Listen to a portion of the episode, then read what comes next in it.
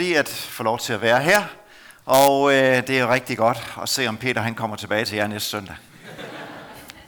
og tillykke med den flotte bagvæg. Det er jo øh, simpelthen rigtig, rigtig godt at se på noget nyt, og jeg har glædet mig rigtig meget til, at vi skal være sammen også omkring det at øh, bede sammen lidt senere. Julen er for mig personligt, øh, den bare præg af travlhed og hvile. Øh, og sådan tænker jeg, at livet det nogle gange er for os. Vi vidste jo godt, at vi havde de der to juleaftensgudstjenester den 24. Det, som jeg ikke lige blev klar over, det er, at jeg fik lige to begravelser, den 18. og den 21. Og sådan begge to sådan meget overraskende. Så det var sådan øh, meget, meget travlt. Og så sandelig om ikke, to af vores børn, de har så valgt at få en kæreste. Og, og de kom så hjem til jul, og det skulle jo også gerne gå godt. Man ville jo gerne efterlade et godt indtryk. Og, så der blev arbejdet ekstra meget på, at det her det skulle komme til at lykkes. Så det var også super godt, da de tog afsted igen den 27. Øh, fordi så kunne hvilen på en eller anden måde øh, falde over os, og der kunne komme lidt mere ro øh, på det hele. Og sådan tænker jeg, at livet er. Perioder med arbejde og tider med ro. Og når der er en god rytme, så er alt jo godt. Der er der jo ingen tvivl om, tænker jeg, at det at finde ro og skabe nogle gode rytmer for hvile og arbejde, det er en af vores samtids største udfordringer. Vi vil nogle gange mere, end vi kan. Og vores samfund og dermed også kirken er tit præget af et højt livstempo, som nogle gange kan gå ud over troslivet, og også nogle gange gå ud over vores nære relationer. Jeg ved ikke, om det var anderledes på Jesu tid. Det er nok svært at svare på. Men det var sikkert andre udfordringer, der kunne stjæle hvilen og der kunne tage roen. I hvert fald så sagde Jesus allerede dengang, kom til mig, alle I, som er trætte og bærer tunge byrder, og jeg vil give jer hvile. Så fortsatte han med at opmuntre os til at tage hans å på, altså gå med ham, for det er godt, og hans byrde den er let. Thomas Judin, en øh, svensk øh, forfatter og præst, han siger i bogen, det sker, når du hviler, kan for anbefale alle hans bøger, også øh, den sidste lyden af stillhed. Mennesket er på vej mod mere ro, og vi er på vej mod den syvende dag, den evige hviledag. Så jeg har lyst til at sige til dig i formiddag, tag nu en dyb indånding, for det kommer til at handle om hvile, det her. Du kan slappe helt af. Det skal nok gå. Det jeg gerne vil dele med jer, det har jeg kaldt hvilens evangelium. Og dagens tekst for bedeugen, øh, som vi er sammen om den her uge, øh, den skal vi læse sammen. Den er fra Hebræerbrevet kapitel 4, vers 9 til vers 11. Kunne vi rejse os op, mens vi læser? Vil det være okay? Altså venter der Guds folk en sabbatshvile. For den, der er kommet ind til hans hvile, har også selv fået hvile efter sine gerninger, ligesom Gud efter sine. Så lad os altså være ivrige efter at komme ind til den hvile, for at ingen skal falde på grund af en tilsvarende ulydighed. Amen. Jeg skal sidde ned. Jeg synes, jeg spejder en tendens i tiden til at tage et opgør med travlhed og stress og ubalance. Tit er det jo forbundet med arbejde, som på mange måder er blevet vores tids Gud. Der hvor tidlig religionen eller fællesskabet spillede en terrasse, hvor man fandt mening, så er der mange af os, som har vores mening forbundet med vores arbejde. Jeg mærker det også på mig selv og dem omkring mig, at der er sådan en stigende forståelse for behovet for hvile, sabbat, retræte, perioder med ro. I øjeblikket så lytter jeg selv til en podcast med to kristne ledere, som har omlagt deres liv efter for meget uro og for meget travlheder. Den hedder Fight Hustle and Hurry. Bekæmp overaktivitet og, og øh, gør op med travlhed. Den kan varmt anbefales. Den er super godt, selvom de taler lidt hurtigt. Her er det så, at forfatteren til Hebræerbrevet kommer med en opmuntring til os til at komme ind til Guds hvile. At fordele det, han kalder sabbatshvile, både nu og i tiden fremover. Men hvad handler det om? Hvad siger Guds ord om hvile, og hvad bygger hvile på? Og hvordan kan vi leve med hvile både dagligt og ugenligt? Det vil jeg gerne have lov til at sige noget omkring den her formiddag. Den første hvile, bibelske hvile, vi finder, det er skabelsens hvile. Gud arbejder, ligesom I gjorde seks dage med at få det her øh, bagtæppe i orden. Jeg tænkte nok, Gud havde en lidt større opgave. Men der var godt nok kreativitet, der var godt nok engagement, der var godt nok, prøv lige at se, hvor, hvor stort det var, det han fik bedrevet på øh, seks dage. Og da han så øh, slutter med ordene, det er så godt, det er rigtig godt det her, så skal det hviles, så skal der pustes ud. Og det er jo i virkeligheden uh, hvile eller sabbat, det er ophør aktivitet. Nu skal der tages en ordentlig skraber. Og Gud opmuntrer os med sit eget eksempel til at hvile efter arbejde, som Gud gjorde. Og tænk på den hvile, der kan opstå efter en sådan stor tilfredsstillelse oven på sådan en rigtig hård kreativ proces, I har været i gang her. Eller en uddannelse, der blev færdiggjort, eller et bryllup eller sølvbryllup, der blev vel overstået. Pust ud. Vær tilfreds.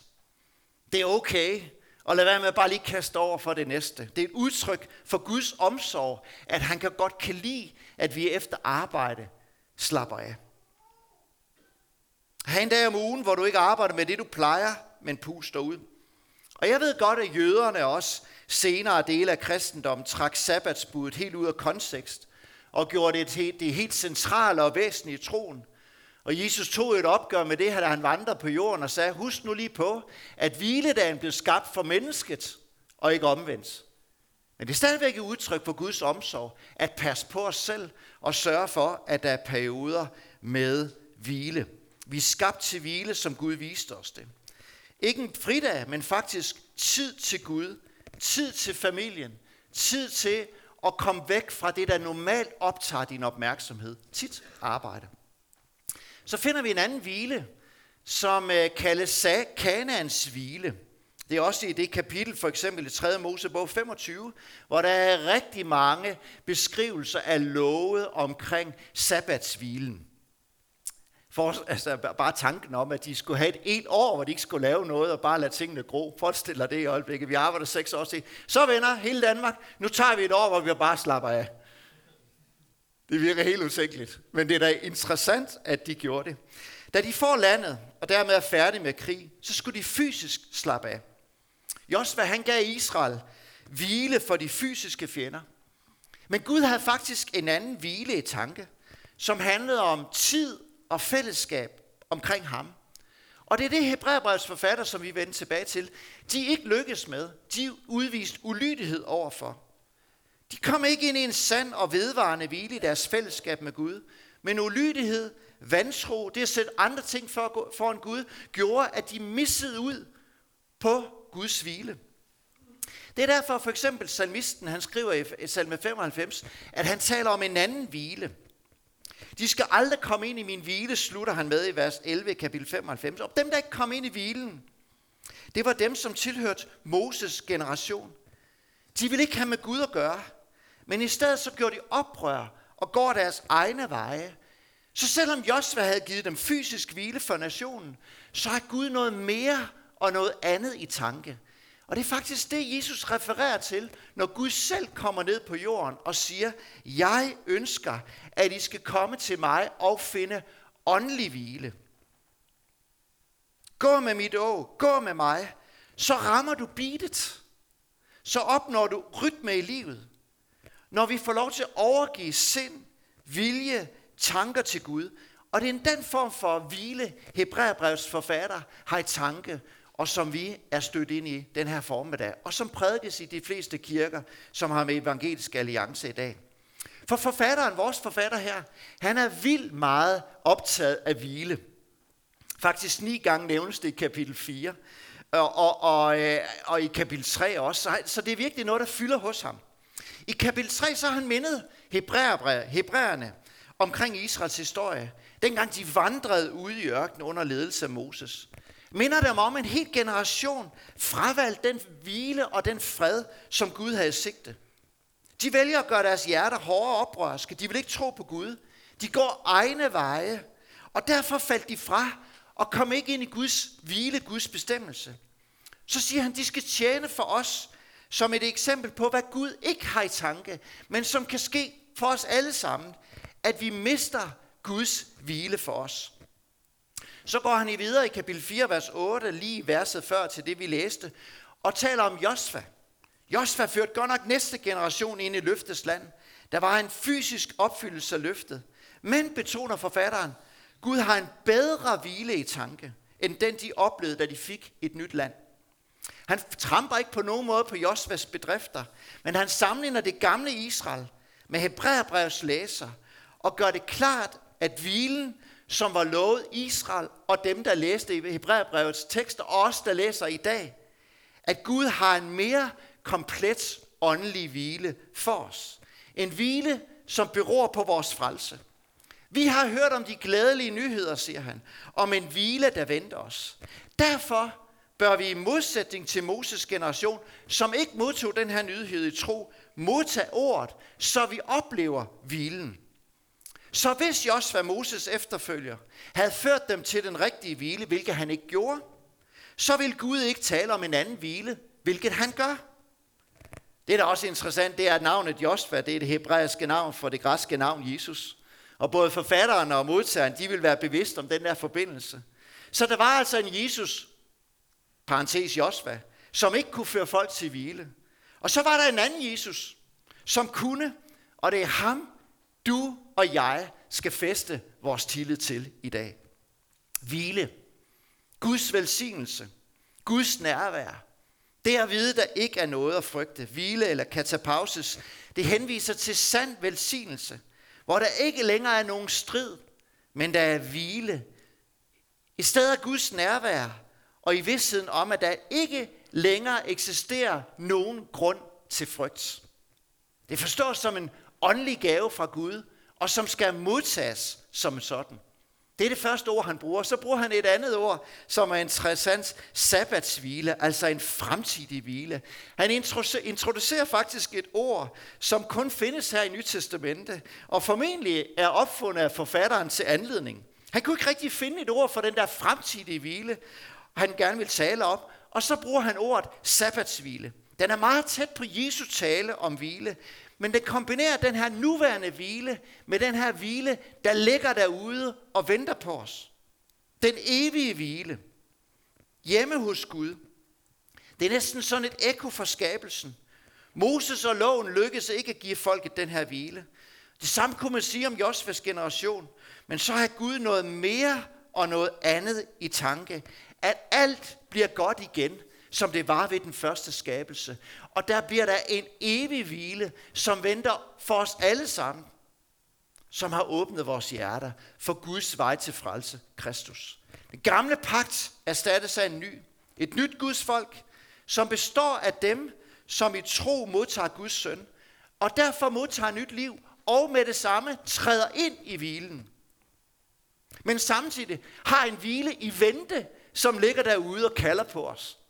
Det er mega stærkt, og det er mega stort. Og det har rigtig, rigtig meget til os, både nu og fremadrettet. Men for at komme ind i den her hvile, så må du ophøre med dit arbejde. Og du må stoppe med at tro, at du kan gøre det selv. For den er alene baseret på tro på Jesus og Guds nåde, det som han har gjort. Og den her hvile, som sker ved frelsen, og som venter os på den anden side, den lever vi i nu. Men det er ikke den fulde historie om hvilen. Den vil først blive fuldt ud åbenbaret på den anden side. Så at modtage hans frelse, det er at opgive tanken om at gøre gerninger for at gøre sig fortjent til den. Men hvile på det, Jesus har gjort. I begge tilfælde, den nuværende hvile og det, som venter os, så beror det alene på at modtage det i tro. Så den her hvile efter, eller hviles evangelium, den bygger på to ting. Den hviler på at tro. Vi har fået evangeliet forkyndt, siger forfatteren. Ligesom de fik muligheden for dengang. Men de tog ikke imod tro. Det som Gud havde i tanke. Men hvilens evangelium og adgangen til hvile, frelse og velsignelse lige nu her, det bygger på tro. At du og jeg fester vores tillid og tro på Jesus. Og handler på det, han siger til os. I modsætning til Moses generation. Derfor er pistis eller tro ikke omtalt mindre end 32 gange i Hebræerbrevet. Eller mere end 10 procent af hver gang ordet tro nævnes i det nye testamente, så er det forbundet med Hebræerbrevet. Han vil virkelig gerne have, at vi skal tro. At vi skal tro på noget. Vi skal tro på Kristus. Og vi skal følge ham. Stol helhjertet på Gud. Og ved modtagelse af Kristus, så er der åbnet en dør til en hvilerelation til Gud. Men det sker gennem en attitude af tro. Og den er tilgængelig til alle, som siger ja tak til det, Jesus har gjort for os. At han har båret vores sønder, alt det vi skammer os over i livet. At han gik i døden for vores sted, og han har overvundet døden og skænket os et nyt liv. Et nyt liv, som giver os en hvile her og nu. Til alle, der tager imod tro. Ingen gerninger, bare tro. Men troens primære objekt, den er rettet mod Kristus. Men det er ikke en, det er ikke en passiv tro. Det er en tillidsfuld, tillidsfuld tilflugt til Gud. I troen der ligger der en lydighed imod det, han siger, det gør jeg. Men også troen er en livsforbindelse med Gud. Det er broen til hans rige. Det er vejen til hans gaver, til en verden af hvile. Men det stopper ikke der. Det andet, han hæfter sig ved, det er, at hvilens evangelium bygger på håbet. Der venter en sabbatshvile derude. Udover den hvile, som troen giver adgang til her og nu, så ligger der noget spændende, rigt og venter foran os. Som et håb foran os. Det er faktisk samme brev, Hebræerbrevs forfatter, der kalder håbet som et anker for sjælen, som er kastet foran os og trækker os mod en evig hvile. Normalt så lægger man jo anker bagud, men Hebræerbrevet bruger den der fede, det der fantastiske billede, hvor han siger, kast ankeret ud foran som et håb, og så holder du fast i det. Og så en dag, så kommer du der på det, du håber på, det du har tillid til. Et sted af velsignelse, hvor alt er godt. Det er som et løfte, et håb, der venter på os. At Jesus står og venter os på den anden side med ordene. Velkommen hjem til en evig hvile med ro, uden krig, uden sult, uden synd, hvor alt er godt. Det er derfor håbet er så tæt linket til troen. En frigørelse fra jorden i dens nuværende form. Så hold urokkeligt fast ved håbet. Midt i følelser, hvor du har lyst til at give op.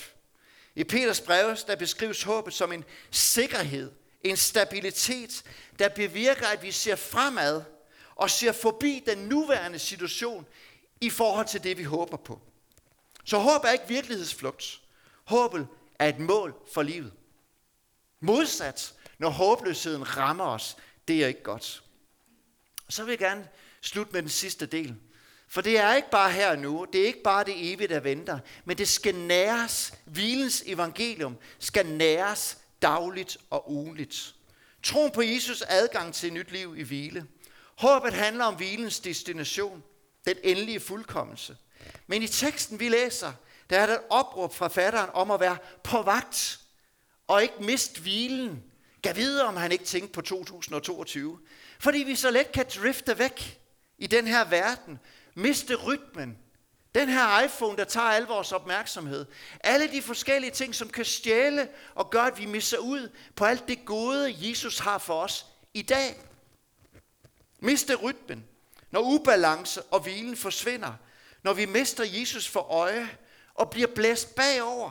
Det kan ske for os alle sammen, betoner forfatteren. Så du er ikke noget særligt, når du oplever, at hvilen en gang imellem mistes, eller virkelig kommer bagud, fordi du bare overvældes af alle det, som dagligdagen har med sig. Svaret på at leve i hvilen, det er ikke at gøre mere, men det er at gøre dagligt og ugentligt plads til Jesus. Jo Calvin, der kaldte hviledagen en dag med glæde og hvile. Den daglige hvile med Jesus, og den ugenlige sabbatshvile med plads til Jesus, det hjælper os til at bevare perspektivet i en urolig verden. Hvile er fællesskab med Gud igennem Jesus Kristus. Det er en personlig kontakt for vores hvile. Og hvilens mål, det er modenhed i troen. At blive mere som ham. Hvilens evangelium er derfor ikke statisk. Det er en tro i bevægelse. Fordi i hvilen og i fællesskab med, med Kristus, der vil troen vokse sig stærk over, over tid. Og vi vil kunne opleve, at vi vil være i hvile midt i orkanens øje, uanset hvad der rammer os. Hvorfor? Fordi der er kommet en stærk hvileplads inden i os. Det er den i hvile, Jesus kalder os til. Kom til mig, og så husk den vare i alt evighed. The best is yet to come. Det bestyrker håbet. Den hvile, det handler om at dagligt give plads til Jesus. Ugenligt at give mere plads ved at lade andre aktiviteter ophøre. Sluk mobilen. Ikke i livet hele tiden at gå foran Jesus og bede ham velsigne det, vi har gang i. Og det er jeg bare sådan en rigtig type på. Jeg er født med at gå foran. Jeg er født til at skubbe på og gå foran. Så når for Hebræerbrevs taler om, om at ikke gå foran her, så er det lige til mig. For jeg elsker, når der sker noget. Jeg elsker, når vi bevæger sig. Og andre, de har det lige modsat. Det er en tendens til nogle gange at gå bag ved Jesus. Men målet, det er hverken at gå foran eller gå bagved, men at gå sammen med. At vandre sammen med ham. Og så er ået godt, og så er byrden let. Skab god plads til Jesus. Så bevares håbet. Så bevares glæden så bevar generøsiteten. Så smittes du af ham, du går sammen med. Så med alt, hvad vi trænger til, og med alt, hvad livet byder os, så er troens hvile med målet er, at vi skal blive stærk nok til, at vi kan stå midt i det vanskelige.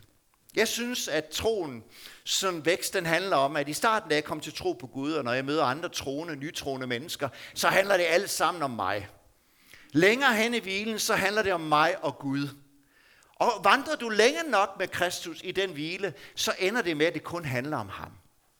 Og så er vi landet et godt sted. For uanset hvad der så rammer os, så står vi stærkt nok, for vi er plantet i ham. Hvad sker der, når vi giver plads til troens hvile, plads til Jesus? Her i efteråret så fik jeg lov til at gå sammen med Ebbe Hundborg. Jeg har fået lov til at dele det. En, som går i vores kirke. Han var sådan en overgangsperiode jobmæssigt.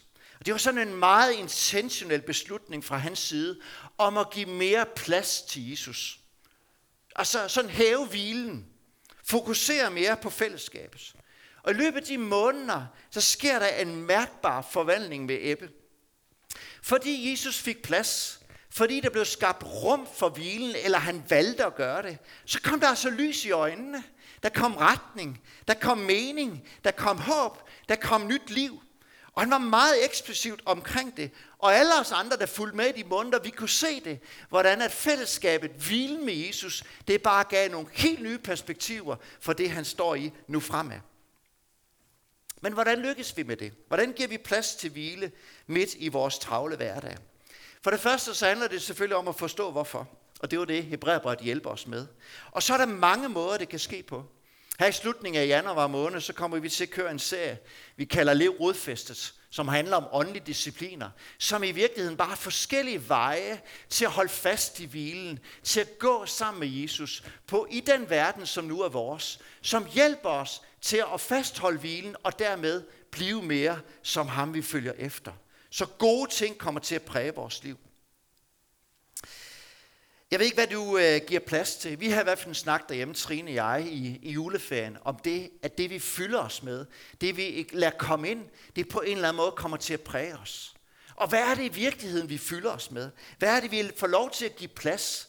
Er der rum for hvilen? Måske er det sundt at stoppe op og spørge sig selv, er det sundt for mig det her? Hvor meget må det have lov at fylde?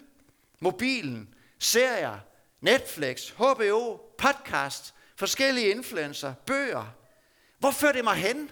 Og til hvilken person gør det mig? Hvor findes der en film, som hjælper mig til at skabe plads til Jesus?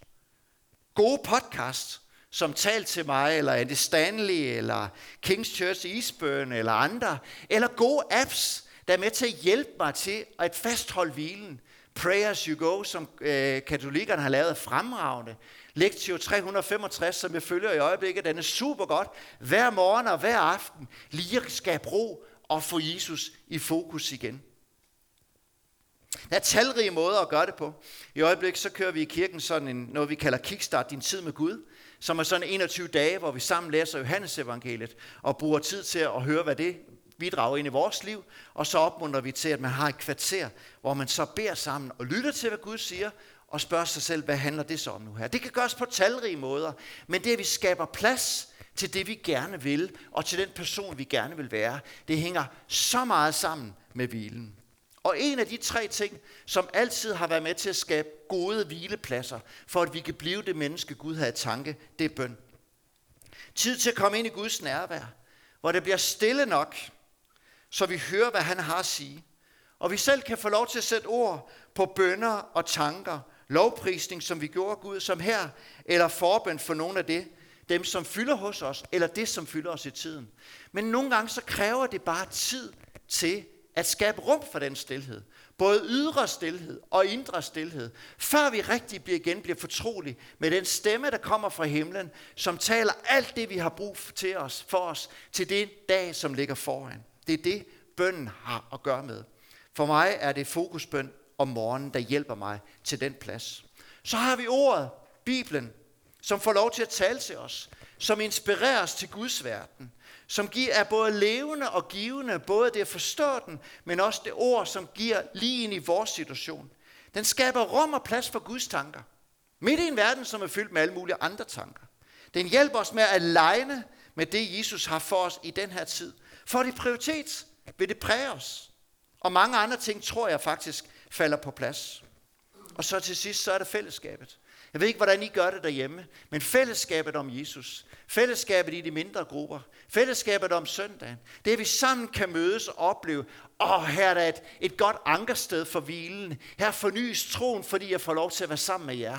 Det har vi bare brug for i den her tid, for kristendommen kan ikke leves alene. Så hvilens evangelium, den bygger på tro og håb til det Jesus, til den Jesus, som er troens banebryder og fuldender. Adgangen til hvilen, det er et ja til ham. Hans frelse og den hvile, den skal beskyttes, den skal bevares, den skal næres dagligt og ugenligt. Så vil relationen skabe grobund for en moden tro, der kan stå til trods for enhver storm, der rammer os i livet. Og faktisk en tro, som kan bære os hele vejen hjem til den sabbatshvile, der venter alle, der tror og lever i relation til Jesus. Og den dør, den står heldigvis stadigvæk åben for os alle sammen, og vi kan træde ind i den i dag. Og så synes jeg, at kristendom har det mest fantastiske budskab, for det lever, om vi end dør. Det fortsætter på den anden side, og det er det, Hebræerbrevets forfatter gav med os i teksten i dag. I hvert fald sådan set ud fra mine briller. Kan vi ikke rejse os op, så vil jeg gerne lede en bøn. Og så skal vi bede sammen bagefter alle sammen. Kære far i himlen, vi takker dig, fordi du ikke gav nye byrder på vores skuldre. Tak fordi det er ikke dig, der presser os ud i effektivitet og gør mere, end vi er i stand til. Men tak fordi du taler om hvile. Du kalder på os og indbyder os til hvile. At få lov til at stille vores sjæl til ro hos dig. At du vil give os alt det, vi trænger til.